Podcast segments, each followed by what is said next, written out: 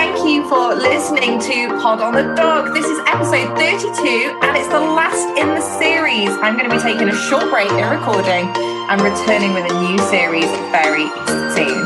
Now, this episode is brought to you by Natural Instinct. Now, Natural Instinct is passionate about happy, healthy pets. They understand that a healthy diet plays a huge role in your pet's life, and they are solely dedicated to providing their customers and their furry friends with a balanced and complete raw diet that is obviously of the best quality. Oh, yeah. Natural Instinct creates the most scrumptious, natural, complete, complementary frozen meals and treats full of goodness and high value nutrients, offering a no stress, no mess way of feeding a raw diet the food is delivered straight to your door, frozen. All you need to do is defrost it, serve it, and watch your pets enjoy their meal times. Make sure you use code Verity15 for 15% off at the checkout. Now, I'm your host, Verity Hardcastle. You can find me at Verity Hardcastle on Instagram to follow all the latest shenanigans in Dogdom. Now, for today's episode. I've known this handler and groomer for some time, quite a long time actually. But weirdly, like some sort of ship in the night, we've never really met properly, only just sort of chatted on socials a little. I do, however, know quite a lot about this guest because obviously I've been stalking his journey online, as you do. Uh, from his home decor hacks to his min pins, this is a man of many talents and many passions. Keeping hold of the reins at Paignton Championship Dog Show, he's also a new member to the UK's first creative Artero team. He's handling and training his own show dogs as well as styling out of his salon, Briggsy's. There's no denying that he's a very busy man. So I wanted to find out how it all started and what makes, you know, what he likes to do in his downtime, if he actually gets any. Because obviously, like us groomers and dog owners, you know, we don't get much downtime. So welcome to Chris Briggs. Hi, Chris. Others. Thanks so much for joining me. I'm a pleasure to be here and an absolute honour to be on your last of the series. Yeah, yeah, I know. I'm going to, because obviously I roll these out every week. It's quite a lot of work organising and. Like I've got the different vendors. we're, we're ending on a high. oh, lovely. So let's dive straight in. I want you to tell me your journey. Like, how did it all start and what came first? Was it the showing or the grooming? I it's I won't go into major detail, but I left home at 15. Mm-hmm. Um, work at racing greyhound racing kennels. One of the more ethical kennels. We had a rescue section and everything, so it wasn't. Oh, good to know. Yeah, yeah. Um. So, but from there, I didn't. I didn't work there incredibly long because it wasn't really what I wanted to get into, and it was. You know, there were there were aspects of welfare that could have been majorly improved within that industry. Um, so from there, I went to work at show kennels. Um, and I worked for a lady called Pam Wellstead, and she had Norfolk Terriers and Wirehaired Vizslas. Um, she taught me to strip and you know scissor and stuff like that. Um, if, if I don't know if you get what I mean by this verity, but from a show person's point of view, if you know what I mean. So it wasn't wasn't as finely honed. I was, yeah, I was just about to say you'll have a great understanding of the shape and you know what you're trying to achieve with maintaining that sort of coat, but you don't get that sort of nitpicky attention to detail that you get as a groomer, right? So then that was in that was when I lived in Portsmouth, and then I moved to Devon, and I got a job in a vets as a groomer. Um, and back then, I, I, you'll probably remember the old seven seven five and um, how difficult that was to get into. Um, so I did a new qualification at the time, and it was an advanced level of an NVQ for mm-hmm. dog. I went down to Sue St. A, fu- a former groomer of the year. I think she was one of the founder members for the British Grooming Association at the time. Um, so I went down to her and did this qualification. Um, and that's kind of where it snowballed really.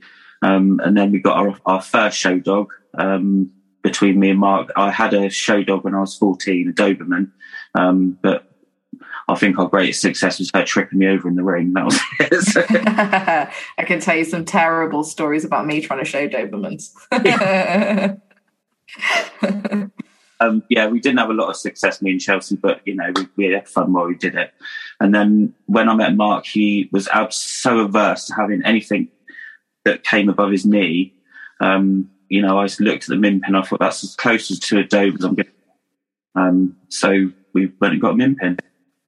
I know, and they look pretty awesome together. I always quite fancied a min pin when I had Dobies because I just thought it was just quite hilarious. Puppies, you know. Little yeah. and large. Yeah. So, who was your first dog then, or, or like your first dog memory? Memory would be a collie my parents bought me when I was about seven. Um, I think I badgered them and pestered them and gone on and on and on and on until they gave in and bought me a, a 50 quid collie out the back of the paper, you know. Mm. Um, that was Patch. And then um, I had a boxer after that and then the dope. So oh, amazing. we'd had dogs in our lives since we were little. So um, Always but, big dogs, though. So quite a transition going from, you know, a collie, a boxer, and Adobe to having these little min pins most, you know, they're real. They're proper, proper little dogs. You know, there's nothing weedy about them. you know, I can to take one rat in. You know, he, used, he was like a champion ratter. Um, oh, was, and I always say to me, if you don't, if you want a soft toy dog, don't get them in. You know, because they will go out and they will catch things and bring them in. You know, um, yeah, they're, not, they're not like pugs or Japanese chins. You know, quite as gentle. Because they've got the Manchester Terrier in them, though, right? well, yeah, they've got a very terrier temperament. They're, they were actually back a long, long time ago. They were actually one breed, the Schnauzer and the Pinscher, mm. um, were only defined by coat um, texture. So oh, okay. mix a smooth and a, and a wire hair together. They used to breed, you know, interbreed. Um, so they've got that real Schnauzer. All right. That temperament. Um, yeah, yeah, you find that a lot with the terriers, didn't you? That you know when you have a look at how the terriers were later split down into categories. Before they were just sort of defined by their color or their coat texture, weren't they? That's it. Yeah, I mean it's amazing. Like with most things in in Germany, they are split by coat coat type. Um, um, you've got mm-hmm. the German pointers, 3 mm-hmm. varieties. Um, mm-hmm. you know, so um, I think it's I think it's that German side to it, you know. yeah, yeah. so obviously, slightly bizarre world that we both actually really enjoy the dog showing one. I know, obviously, we both love it, but how did you get into it then? Was it Chelsea? Did you say was her name?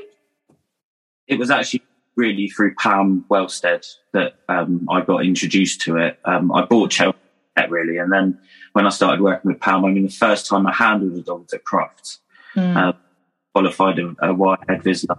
Um, and she had, I had one in one class and she said, we'll take that. that was my introduction. Thrown in the deep end on the green carpet. I only trotted up, fed it chicken and trotted it up and down, but and that was it. But um, you know, I was really thrown in at the deep end. But after doing that and being surrounded by um, some of the most genuine, loving people in dog mm-hmm. show. Saved my bacon, some of them. Um, you know, Pam would, we, we had to work day because it was a quarantine kennel. So, um, on Christmas Day, we went up there. We are all a little bit wasted strays, just like to collect us. Um, but you know, Christmas Day would go up there, the fire would be roaring in this 400 year old farmhouse. Mm. Um, laid on everything, we'll have a present, you know.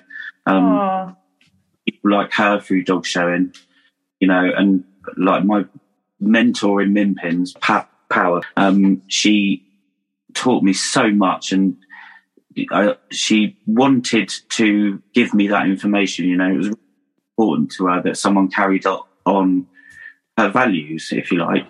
Um, you know, and she taught me so much about dogs. Um, but it's people like that that got me into it and kept me in it. If you know, you know, if you know, if you get my drift.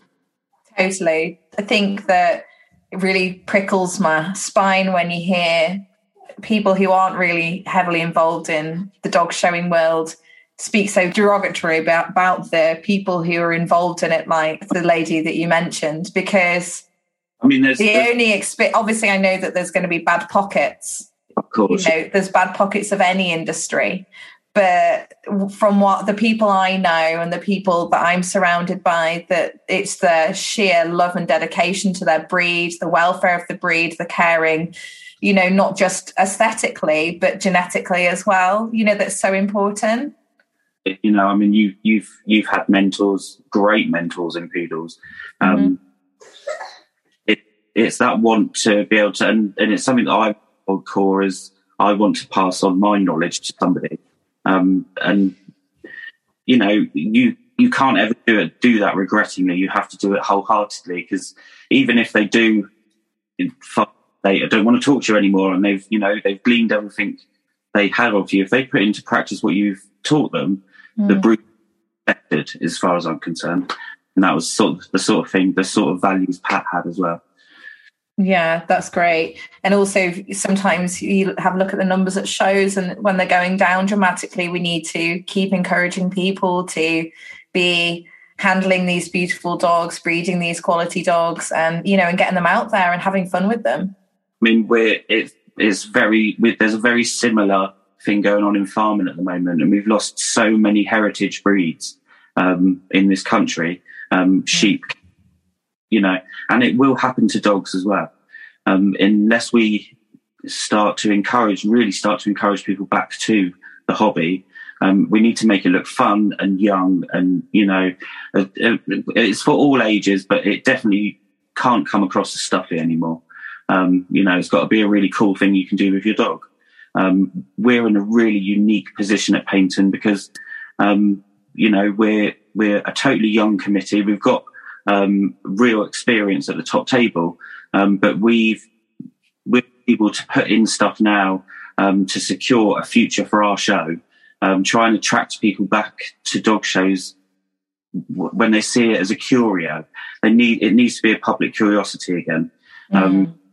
suffered so badly with bad press, but now's the time to you know get get back to it and and really try and get these rings fill again. Yeah, yeah our British breeds as well. It's really important.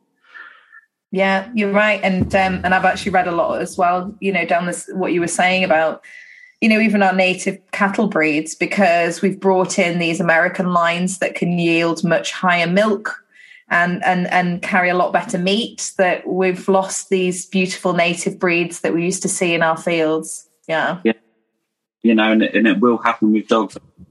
As dogs, as our lives evolve, and dogs goes out the window. I mean, 90% of dog ownership now is purely for pet purposes. Mm. I mean, you people now work in dogs, mm. you know, trials. There's so many facets to dog ownership and so many activities you can do. But the original purpose for dogs, that, that is dwindling. You know, I mean, we've got so few uh, dual champions in breeds now as well. So few people work and show. Um, you know, I think it, it's really important that we keep in mind, especially with grooming as well, a dog's original function. Mm. Like that's so important. Um, and that's, I mean, some dogs are trimmed exclusively for the way they do their job.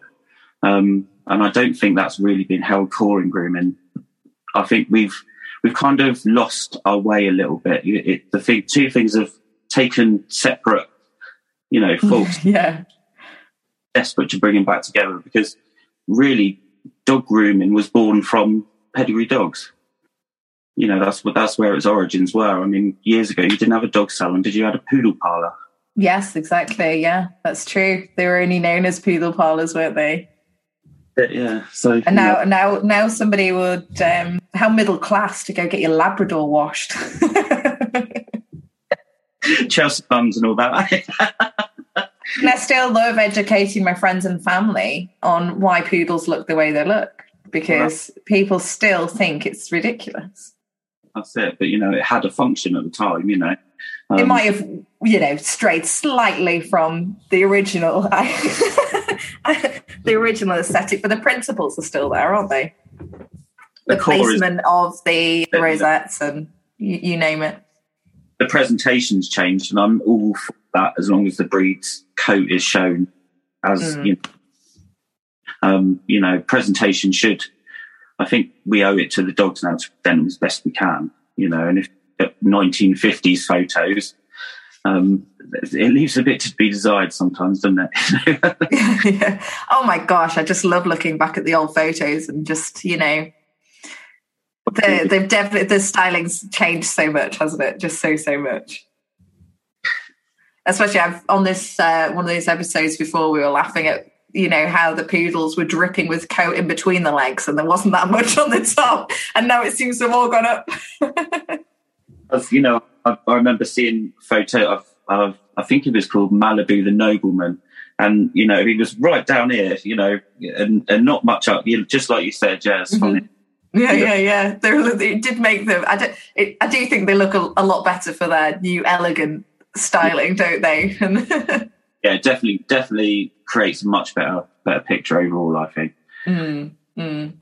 Now, I often get asked um, how you go about showing a dog, and I'm sure you do too. Obviously, for the layman, a bit like you were saying, it looks like we're just trotting around a green carpet with a bit of chicken in our hand. But obviously, you know as as well as I do that it's a lot more in depth, especially you know the little changes between breed to breed as well. So obviously we know it's not just prancing around a ring but what advice do you give to anyone wanting to start out trying to show a dog and trying to encourage this new generation um, obviously it's it's it's tricky we've got to try and get people right before they buy the puppy so that we can direct them into where to get the best puppy possible you know mm. it's not buying a puppy out of the paper and then taking it to a dog show there's way more that you have to buy them from um, you know that they're going to give you the best and and stuff like that. So you must go to a top breeder, really, um, someone that's dedicated a long time to their bloodline. Um, in, I'm not saying that a person's first litter, you know, won't have quality in, but I would, I would, I went breeder of 35 years to get my first limpin. Um, and, and, with that dog came 35 years of experience as well. Um, so when you've got the dog, if you, you know, um, then find a ringcraft class. Um, there's private ones now. There's a couple. Uh, Liz Dunhill runs one. Michael Craig. Um, I think David Alcorn does up in Scotland. Um, but find try and find a mentor that was again at the top at the top of their game. Um, normally, you can find someone in ringcraft at ringcraft, you know, that's got mount, you know, years and years of experience. Um, you know, and, and try and form a social bond with these people um, because they're the ones that are going to help you. You know, they're they're the ones that are going to guide you. Um, I, they say it takes a village to raise a child. I always say it takes a village to raise a show dog as well. yeah. When, vets to you know everyone plays their little part, um, and so does your ring craft club. Um, you know, they might just spot something. They might not be in the breed, but they might just spot something that you could do slightly better, or maybe the dog was pacing, you know, and you haven't seen it but it's it's. That- it took me ages to even understand what bloody pacing was, Chris. I was like, what now? best in show ring before, you know, and I've come out of the ring and everyone's going, oh my God, he was pacing. I didn't feel it. You know? like, yeah, yeah, yeah. Like somehow you're meant to miraculously feel it at the end of the lead. um, only experience will make a great handler. Um, you know, so it's just getting out there, doing it, starting with match nights, um, limit shows, open shows. Um, a lot of people just go bang smack for the champ shows now, you know, the big, you know, qualify for Crufts and all that. Yeah. But people don't realize you can qualify at agricultural shows now. Um, you can qualify at breed club open shows. There's plenty of ways to qualify, but I, I started off, I, you know, I started off getting a, a lead chucked at me at Crufts. Um, but had I not been to those match nights and stuff like that and dog training, I wouldn't have had a clue. Mm. Um, definitely get the support of your local dog club um, and also the person you got the dog from. Yeah. That's they're always keen for their own breeding to do well. Um, I always get a lot of satisfaction from if someone's bought a dog from me um, and they win with it. I almost get more satisfaction from that than if I do win myself, you know, because it's someone else has done well in my breeding, you know, and that, that's a really lovely feeling. Yeah, definitely. I think um, the problem with today is that everybody wants everything yesterday. And when well, you're going to breeders like you're talking about, you have to be patient. You have to wait for a dog. I know my first show dog, I, I waited for her for, I don't know, maybe like two years. People need to start thinking of dog showing as like it's all, it's like a career a career type hobby. It's something you can might do for forty years of your life, um, you know. But it you have to look at it like it's not going to be instant. Mm um, uh, we were lucky we had champions early on, but we still had to go through the process of, um, you know, sourcing the bitch and you know getting the right bloodlines and, and stuff like that. It it was it was difficult to start off with. Um, and then and then with certain breeds as well, you have to learn how to groom them yourself as well, don't you? Which you know, Verity, you know, I mean, you know from your breed how difficult that can be. You know. Yeah, I think I think uh, you know when you've got somebody who's wanting to get even like a wire hair fox terrier, they've got to understand how to maintain that coat for the show ring because that's yeah, that's where a breeder will come in in handy. But um, you know, or, or there's a lot of groomers now that are are focusing more on pedigree dogs. Um, you know, so they do have shape in mind. I, I've got a little network of people up and down the country that I can sort of send most dogs to. You know, if I've got a friend up in Berkshire, I know that I can send them a certain place. Mm. Say if I Harrogate, I know where I'd send it. like, you know, it's got a network of people, but there is there is ways round the grooming, but it is always best to learn yourself. Yeah, definitely. I know with um, my ringcraft, I, I who did I? I think I met her at ringcraft rather than at the shows, maybe both. Um, but I met Liz Holmes Leake. Wow. She went to my ringcraft, which obviously I started going to, I don't yeah. know, like 13 years ago. And uh, when I got my first miniature poodle. Yeah and she was just so lovely. And then weirdly, our ringcraft, we seem to have like a bit of a poodle community because we all seem to, uh, you know, attract other poodle people there. And that was just amazing. I remember them, you know, sticking my dog on the table and being like, right, you you need to reband differently. This isn't doing any, you know, anything for this dog's face shape and just learning all these little things that come with, you know. I think sometimes decades you, it, of, of experience. I mean, you sometimes having it poured onto you can feel brutal. Oh, but- I don't care. I'm you, you know, sometimes these I'm not talking about Liz, obviously. I know you're very young and lovely. Um, but you know, people who have definitely been in it a long time, they yeah. they are they are ruthless. They're like no holds barred. Just tell you if your dog, you know, I've laughed about this before. I'd have presented one of my dogs, and I'm like, oh gosh, I think it looks really good, and they'll just rip it down. oh no, I'm like, okay, but that, do you know what? I don't, I don't let it bother me. I take it on the chin, and I learn from it. Think you, I think you get to understand when it's genuine, you know, and it's a love, and they want you to do better, um, instead of they're trying to knock your confidence. Definitely think you get a sense of that over time. But most of the time, people do want you to do succeed, and they want they might want you to do it their way. Um, but you know that's up to you to decide, isn't it?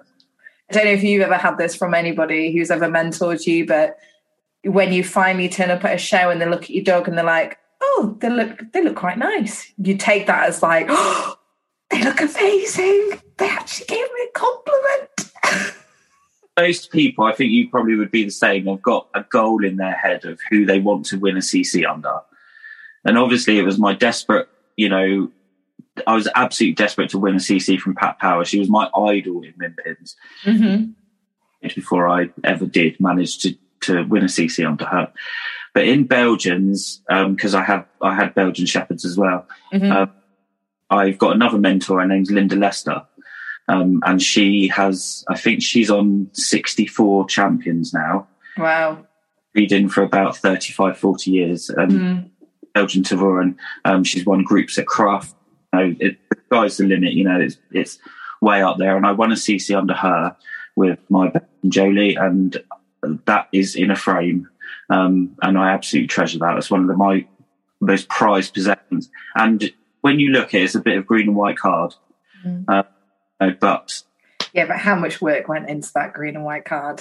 Well, that's it. I mean, you know, and, mm. and to get one from someone who understands the breed as much as some someone like Linda does, that is amazing. You know, yeah. that was that was one of my greatest moments, I think. And she won the group at LKA just afterwards as well. So amazing. Group one. So yeah, we were really thrilled. Wow, what a dog! Obviously, you're bringing on a Pumi at the moment, aren't you? Yeah, well, uh, she's nearly two and a half now, so we've been to two shows and it wasn't great. Um, very happy. That's the problem. I mean, she's you know. Mm. She is back, you know, tails wagging furiously, and I'm like, please put your ears up, please, you know. Yeah, yeah, yeah. She's she's an incredible dog. I mean, she she comes. You're gonna have to get like a little uh, whistle, you know, and just just to get those ears up. yeah, on it. I mean, um, the sort of winter and that puts pay to it a bit, but um, we go down the park at least twice a week and try and do a bit of training. I was going to um, ask you. Obviously, I'm trying to bring on a miniature. I've got a four month old min, and I've got poodle, by the way, in case anyone's wondering. and also, I've got a seven month old. I think she's still seven months. Uh, toy poodle. Oh. So, any advice for me and the listeners on training for the show ring? How often do you do it? Any tips? Um, my if, to, to, interject, my Gigi is like your Pumi. She's um, she's rarely on any legs, to be honest, and she still mouths me. She's just she's wild. She's full of joy, but yeah, you've got to be be a certain type of temperament to own poodles. I think it's. Um, what are you trying to say? Come on, well, start digging. yeah, I think we train. I I don't like to think of it as training for the showroom. We just train for life. So, you know, my puppies are down the beach eight weeks. You know, they are, I, I train to walk off a lead before I put them on a lead. So the whole pack goes out, they follow their mum, you know, they're darting in and out. We've got some fabulous places down here it's very secure, by the way, mm. um, sort of stuff. Um, but the, I, I think, you know, once you've taught a puppy to come back off the lead, it's going to walk anywhere with you on a lead, and I'm never wrong normally. Um, the pins are, I've never had a problem getting a pin going. It's always pulling them back. That's the problem because you know. Right. Yeah. So but that's a good. That's that's quite a good problem to have, though. Yeah. Yeah. I mean, we've been quite blessed, you know, when they're bang on the end of the lead and they're picking. Yeah. Yeah. Yeah. Great, but I think it's just really about early socialize, socialization um, you know, getting them out. Um, like you probably take yours out, or you know, picking up the kids from school is even a good idea. You know, yeah. All about early socialisation. I think we go training. We tend to go training with the babies, and when they start showing, we stop them. Um, I've never taken a champion to ringcraft. Um, you know, like once once they've trained, and trained them, but it is all about you know, learning to cope in situations and stuff like that. I mean, you're expecting this puppy to go and show at the NEC. Um, you know, you've got to prepare it for that. You've got to, you're preparing your puppy at Windsor. Take it somewhere where it's, it's in a flight path, you know, because it's going to be. Oh, yeah, of course. Stuff like that, you know, you've just got to consider. But going to a show shouldn't be any more traumatizing for a dog than going for a walk, in my opinion. You know they've got i know they've got to be the sort of dog that's going to really love and thrive in those sorts of environments. Otherwise they're never really going to make a great show dog if they're going to shy away from or if they're not you know you've not put in the work so they're not going to be comfortable in an environment like that. But i definitely think that you know just just training them to to cope with life is the best way forward mm. and work on trying to get them to walk on four feet yeah, yeah, exactly. Actually, I was really surprised at G when I took her out for a first show. I thought she was going to be a maniac because everyone, you know, my whole family are like, "Yeah, I can't show this thing." you know, and I'm like, honestly, I've been, you know, when when I can get her focused on her work, she will work really well. She's like a different dog, but just being G in the house, she's just nuts. Like I said to my daughter, I said, Lulu, you've got to stop letting G hang off the bottom of your dress. She's like a piranha, you know, like something out of James Bond hanging on her dress. And my daughter's running away. She's like Batman's cape, like flying behind her. So I said oh. to Lou, you've got to stop letting her do that. She's like, but mummy, I love it. so there's no hope for her. get cross with the poodle hanging off the bottom of her skirt. You know? Yeah, yeah, exactly. She'd be attaching herself to the judge's skirt. But uh, we don't. But it's funny how they understand the working, though, don't they? Because when I did take her to a first show, because I was a bit like, I don't know how she'll be, because she, when she is focused, she can focus. She's still very gregarious, which is great. But she was amazing. She was such a clever girl. Honestly, I couldn't believe the difference in her. She's like she knew that it was work time. That's that's the, that's the exact balance you want is when they can just switch it on like that in the show ring, that's you're onto a winner. Definitely. Yeah, yeah. Well, we'll see. She's got the next one, uh, uh Are we at Booba? Yeah, I think that's the next one in uh, British utility breeds. Um, so we'll see.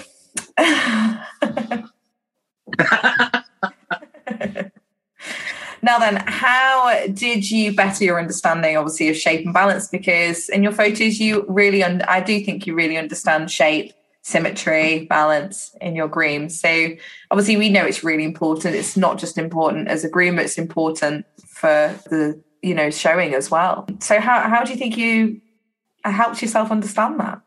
I've I've met I've touched on mentors already. So yeah. When, but when I have a new show dog or a dog I haven't before, because I do accept breeds that you know I might not have done lots of, mm. um, the owner stays and the owner tells me exactly how they want it done. Oh, the, okay, yeah. Um, I only really let show people stay because um, mm. reason for a pet person to stay, but the show people they stay with me, and you know I'm guided by them. Um, and hopefully, you know, they really know what they're talking about. Oh, that's such a good idea. Yeah, and that's how I picked up so many different breeds over the years. So, mm. for instance, it sounds daft when you say it because you're putting in all these hours of research for a rare breed. You might only ever get one. Um, but years ago, when I started with the water spaniels, I had a lady. She came. She'd moved over from South Africa. She had a South African, and she wanted him groomed and shown. And I said, "Oh, for you, you know, thinking that's easy peasy. It mm. was. I, from there, I spoke to the dog's breeder, Judith Carruthers. You might have seen her on Crufts. She's uh, she had Merlin, the, the water yeah, spaniel. Yeah, Merlin, yeah, famous water spaniel. Got in touch with Judith, and I was totally guided by Judith. You know, and that's how I've got into so many different breeds like that. Is just research by actually doing them. I mean, you know, if someone came with a breed that I haven't done before, I would put that research in, and that's how you your understanding. Um, and also, because I give CCs and min pins, I've had to go through quite a rigorous training process with the Kennel Club. Mm. I have had to study um, take 50 points of the dog's dog exam um, to pass for my tickets. Um, mm. I had to do a lot of research and very formal res- research, you know, um, into anatomy and stuff like that. Because you can't just go, well, that's its toes or that's its ankle. or do what I do sometimes, call them the arms and the legs. I'm like, yeah. Rosie, dogs don't have arms. so how I've bettered my understanding and stuff like that. Yeah, yeah, amazing. Now, um, I think that what you were saying is such a great idea by having the the owners stay there because they'll understand those little parts of their dog that they don't quite love. So they can be your eyes and you're just the craftsman, you know, hiding those faults. I mean, I learned a great deal. I had, um, I was actually very honoured. I had Martin Ford, who had a very top winning Irish Water Spaniel bitch at the time. Well, she's still winning now, Wave. Um, and he drove from Wales to me to have her groomed for Crufts. Um, and he'd never had a ticket or best of breed at Crufts before. Um, he came to me and I spent three hours with that man. I've been grooming water spaniels 10 years, but I doubled my knowledge in that two hours, in that three wow. hours. Mm-hmm. The way he guided me and, you know, I mean, all he really wanted me to do was be his pair of scissors. Yeah, exactly. Yeah, yeah, yeah. Mm-hmm. Uh, You're the hands by him, and we got and she got best of breed at Crufts. Yeah. Um, be thrilled, but it's just things like that really that that I, I that are invaluable to a groomer. Yeah, I remember. I think it's a it's a great tip because I remember preparing for the show ring. I, I think it was a Clumber Spaniel. We're talking, you know, maybe nine, nine, ten years ago now, and uh, it was a beautiful dog. I hand stripped it, but then I took too much off its hocks, I think, and they, I, I think it was its hocks that I'd taken too much off, and he wanted them leaving natural, but he wasn't there to tell me exactly how he wanted, you know, them to be left quite padded, and I'd taken it down. And uh, I remember when he came to pick up the dog, I was, I thought I'd, the dog looked beautiful. I thought I'd done a beautiful job. It was the first thing he noticed, and I was like, God, I was just so cross with myself because I'd also done what you'd said. Like I thought I'd put loads of the time and the research in, and and you know I, I did spend like a good you know few evenings really studying the breed. And so I thought I was, you know, I, I, I, felt like I'd put a lot of effort in and I thought that I'd done a really good job. And it just takes one small thing like that that you just didn't necessarily pick up on. But, I mean, having that person there to say, mm. uh, yeah, no, I want them thick, you know, it's just, and it just saves that. I mean, because if it also takes away, because the way we work, I, I don't accept any responsibility for dog show placings. So you come to me, that's your choice I don't accept, you know, if, if they don't win, that's not my fault. Um, people stay, takes that thing out of it. Oh, well, you took too much off, and that was, you know, this is why she only got second. Yeah, and, yeah, yeah, yeah, exactly. Because everything I do is the person's choice. Mm. You know? But I definitely, definitely would recommend that for pets. no, because as well, I think that maybe like Uber doggy people understand that they've got to stand and you know and do a job and not be cooed over because that's just distracting for everybody you know i mean mark you know i've, st- stood wave up on the table the water spaniel and she stood there and martin's gone stand she's like boom like that and, she, and i was like this is great. Yeah that is great. If only could groom dogs like that all day. Now we're continuously developing ourselves in this career aren't we? But what areas are you focusing on at the moment? Um, I I don't deviate much really from the pedigree dogs because I, that's really in my heart. You know, I really I won't really want to push grooming and you know just even if you better your knowledge on how to groom a golden retriever because mm. the way so simple and I I see people you know they're on forums oh I've got this golden blah blah blah and they are so simple when they're done correctly. Um, people clipping goldens and stuff like that. I think it's insane, but the the real the core of it is for me is pedigree dogs, and that's that's what I push and I promote. Um, I would like to maybe have a go at creative styling. Mm-hmm. Um, I've got a good friend Georgia on my team who could probably help me out with that. Mm-hmm. Um, but that that is an alien to me, creative.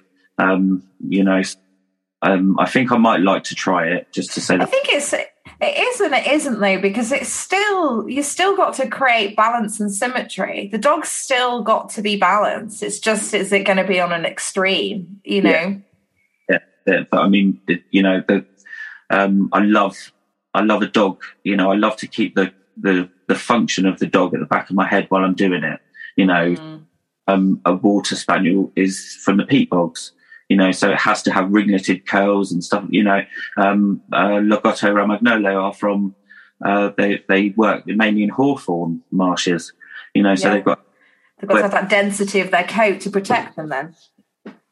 I think I love researching all that and I love learning about all that. So I think, I don't think I would deviate too much from the pedigree dog stuff. Um, I really love so if there's any way I could expand on that, um, I would yeah. definitely yeah. Well, there's uh, hundreds and hundreds of breeds out there to uh, become an expert in. So I don't know if you'll we'll ever stop learning that one, right? so, if someone's wanting to improve themselves with their handling or their styling, what do you recommend they do for self improvement? Have you got any tips on that? Um, the the handling side is it's evolving now. The the dog game, the dog show game. So um, you've got people doing private tuition like that, I would highly recommend that because people that are mm. doing are real seasoned pros um, and they know how to get in the dog's head. Um, you know, I've I like Michael Craig um, and Michaela Dunhill Hall and um, David Alcorn. You can see they turn they can just turn a dog on like that. You know, they wow. get you know, this is up. It's you know, um, incredible handlers. But if you can get on something like that, I think they run them up and down the country. That's mm. definitely um, a, tr- a, a, a, truer understanding of dogs with all things. So if you really understand your dog, its purpose, um, you know where the bits should go, how the bits should move, um, and stuff like that. any understanding that will help you no end. Um, it, it, you need to glean as much knowledge as you can from as many sources as you can. You don't have to always pay for it. You know, you can just rock up at a dog show. You know, they don't cost anything to get in. Sit ringside and watch people. You know, I've learned loads doing that. It probably yeah. I love watching the pros. I do. I mean, one of the one of the greatest things about being on Paignton is the fact that I get to stand in the corner of the group ring, and every dog, group dog, runs up and back to me. It's almost like I'm judging it. You know, it's like is it is it, and watching those bits move and taking into account like like the difference between a gun dog and a pastoral movement.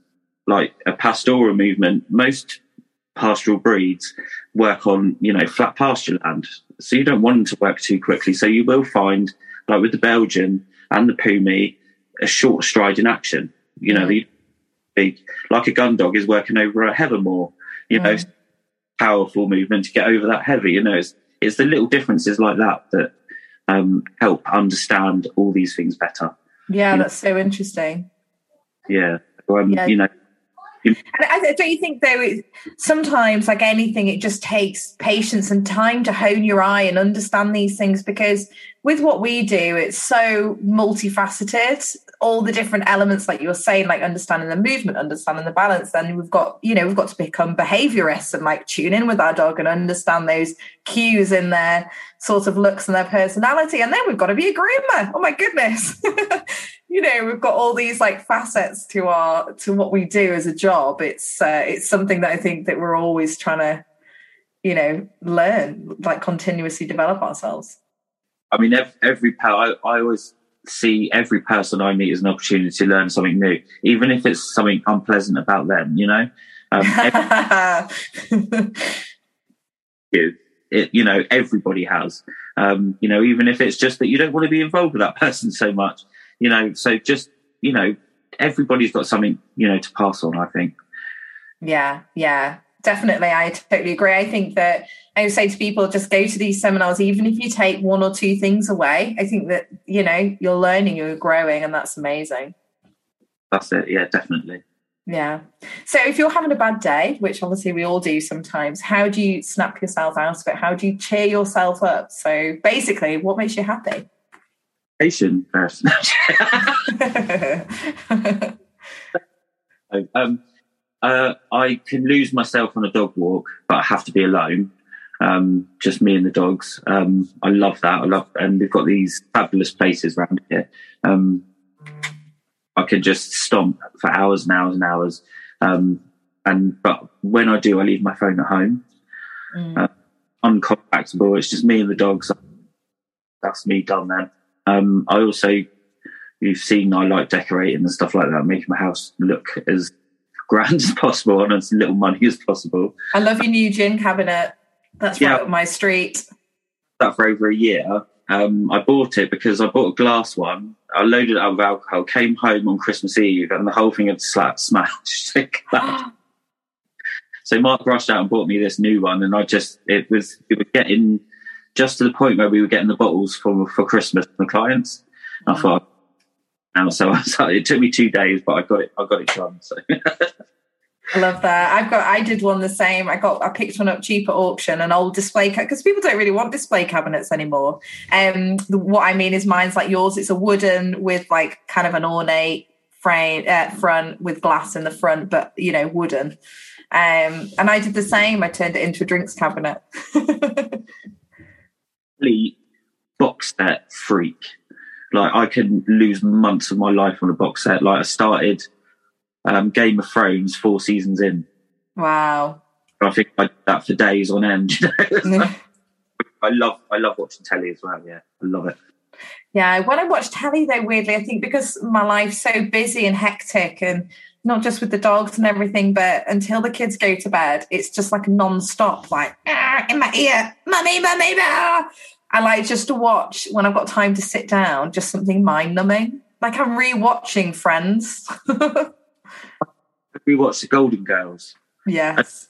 And, and like you say, it's just nothing really, but it's just you can just totally forget everything watching stuff like that. So you don't have to think too much, do you? yeah. I think just before I go to bed, I don't want anything too heavy. Yeah, yeah, definitely. No, I'm with you on that one. Yeah, yeah. not Walking Dead or. oh, Chris, not for me. Not for me at all. so, my last question to you what are your standout, proudest moments? Um, I there's been a few. Um, one of my best days was I it was about, God, it's going to be about eight or nine years ago. I entered British Dog Grooming Association with a Westie and a Lagotto. Um, I won my terrier class with the Lagotto, uh, with the uh, Westie. I won second in pure breed scissor with the Lagotto. Meanwhile, Mark had headed over to Midland Counties Champ Show, which was on the same day. And my Jolie, my special dog, got her first CC Best of Breeder and Group 3. wow, what a day. Up, adorned with rosettes. I had rosettes. You know, you know, it was a brilliant day. But other than that, I think power power couple. you know, it's, we were like, yeah, we, you know, we've got this sus. Um, and then I rocked up at Pen- Premier Groom. It was my first ever competition, um, and I walked in with a water spaniel, and everyone went, "What's that?" No one's ever done one of those before, and I just was so nonchalant, didn't know what was happening at all. Stuck the dog on the table, groomed it, and I won debutante. Wow. And uh, Groom Team England Special Award. And honestly, if you see the photos, I'm like, I didn't know what was going on. Proud as punch, yeah. It It, it is really. I, I I would encourage anybody in showing just to just turn up to one because it's totally different, isn't it? is it's worlds apart. It was, you know, I, I really, really enjoyed my when I competed. Um, you know, I didn't, I didn't do millions of them, but I really loved competing. Um, but it's just, I always struggle now to find the dogs. You know, I've got a couple I'm bringing on, um, but yeah, no, I'd love to do more competing now. Yeah, yeah. I I absolutely love it. I I don't know whether I, I dare I say I prefer it to showing. And do you know why I think it is? It's because it's more time, you know, with showing you spend all that time preparing your dog and you kind of, you know, you can be in and out, can't you? Whereas grooming is a grooming competition, it's the only time that I will get two hours plus to just be completely focused without the distraction of a phone or, you know, being nattered or mummy, I need a wee or any of this stuff at home. And I just get to go there and just be with my dog and do what I love, which is, you know, styling them. I think it's like it is. It's more creative. It's judged on our ability, isn't it? More than you know the dog. That's true. Yeah, yeah, yeah, yeah. It's all on me basically. Whereas, you know, sometimes with show you, you can just be like, blame blame it all on the dog, even though probably half of it was my fault. only on us. But um, I, it kind of, I've, I've, I think I take criticism much better than I take criticism of my dog. You know, so it's, if someone said you could have done that a bit better, you know, it's like yeah, all right. You know, yeah, yeah, yeah, yeah. Tells my dog, you know, tells me my dog's ugly. I take that very personally. It's disgraceful. No one should do that. Into So, so now we're at the end of episode 32. I'm going to finish off by asking Chris my quick fire questions. So I just want really quick, honest answers, Christopher, and no bull from you. Okay, you ready? Dog food of choice. Or Favorite place to walk. okay, Devon, Number of dogs under your roof. six, If you were a dog, what breed of dog would you be? um, Pumi, loud and highly strong. With a good set of ears. Your favorite holiday destination? Vegas. Oh yeah, yeah. My brother turns forty next, no, not uh, in a fortnight, and uh, although obviously we can't, it's not so great now with restrictions and travel, but we're all trying to say, come on, we just want any excuse to go to Vegas, you know. I've like just a different world. I've never seen anything like it.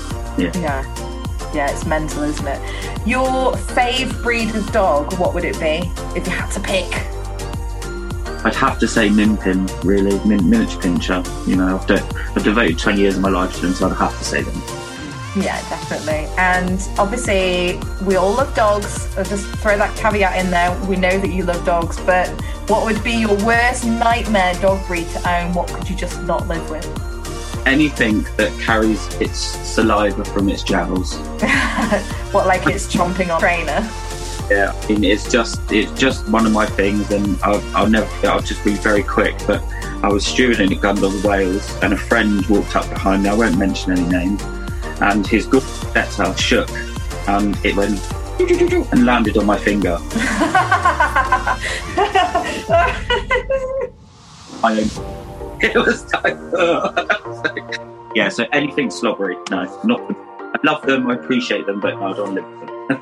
Yeah, I've had uh, I've had a few instances of saliva on the face in the salon. You know, doing Saint Bernard's things like that, and they shake. Obviously, because you're bathing them, it's going to happen, and it just flies out the mouth. We'll mention just quickly my friend Claire Sharp. She has Spinoni, and she had one shake. It landed in her gin, and she still drank it.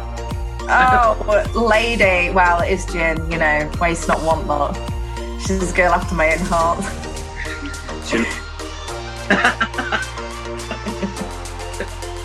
So that's a wrap. Thank you so much for joining me and Chris Briggs. We would be delighted if you gave us both a follow on Instagram. Chris can be found at Chris Briggs Dog Breather. And obviously, check out all his latest Team Artero, aren't you, around some of the champ shows. Thank you so much to everybody for listening. And please don't forget to rate and subscribe to Pod on the Dog. And if you'd write a review for me, that'd be amazing because it really helps people to find this podcast and it helps me to bring it back for a new season. A big thank you to Natural Instinct for sponsoring Pod on the Dog. I love their fuss free way of feeding a completely natural diet. Their food is frozen for freshness and oh so convenient. And in the background right now, I can hear my two year old crying.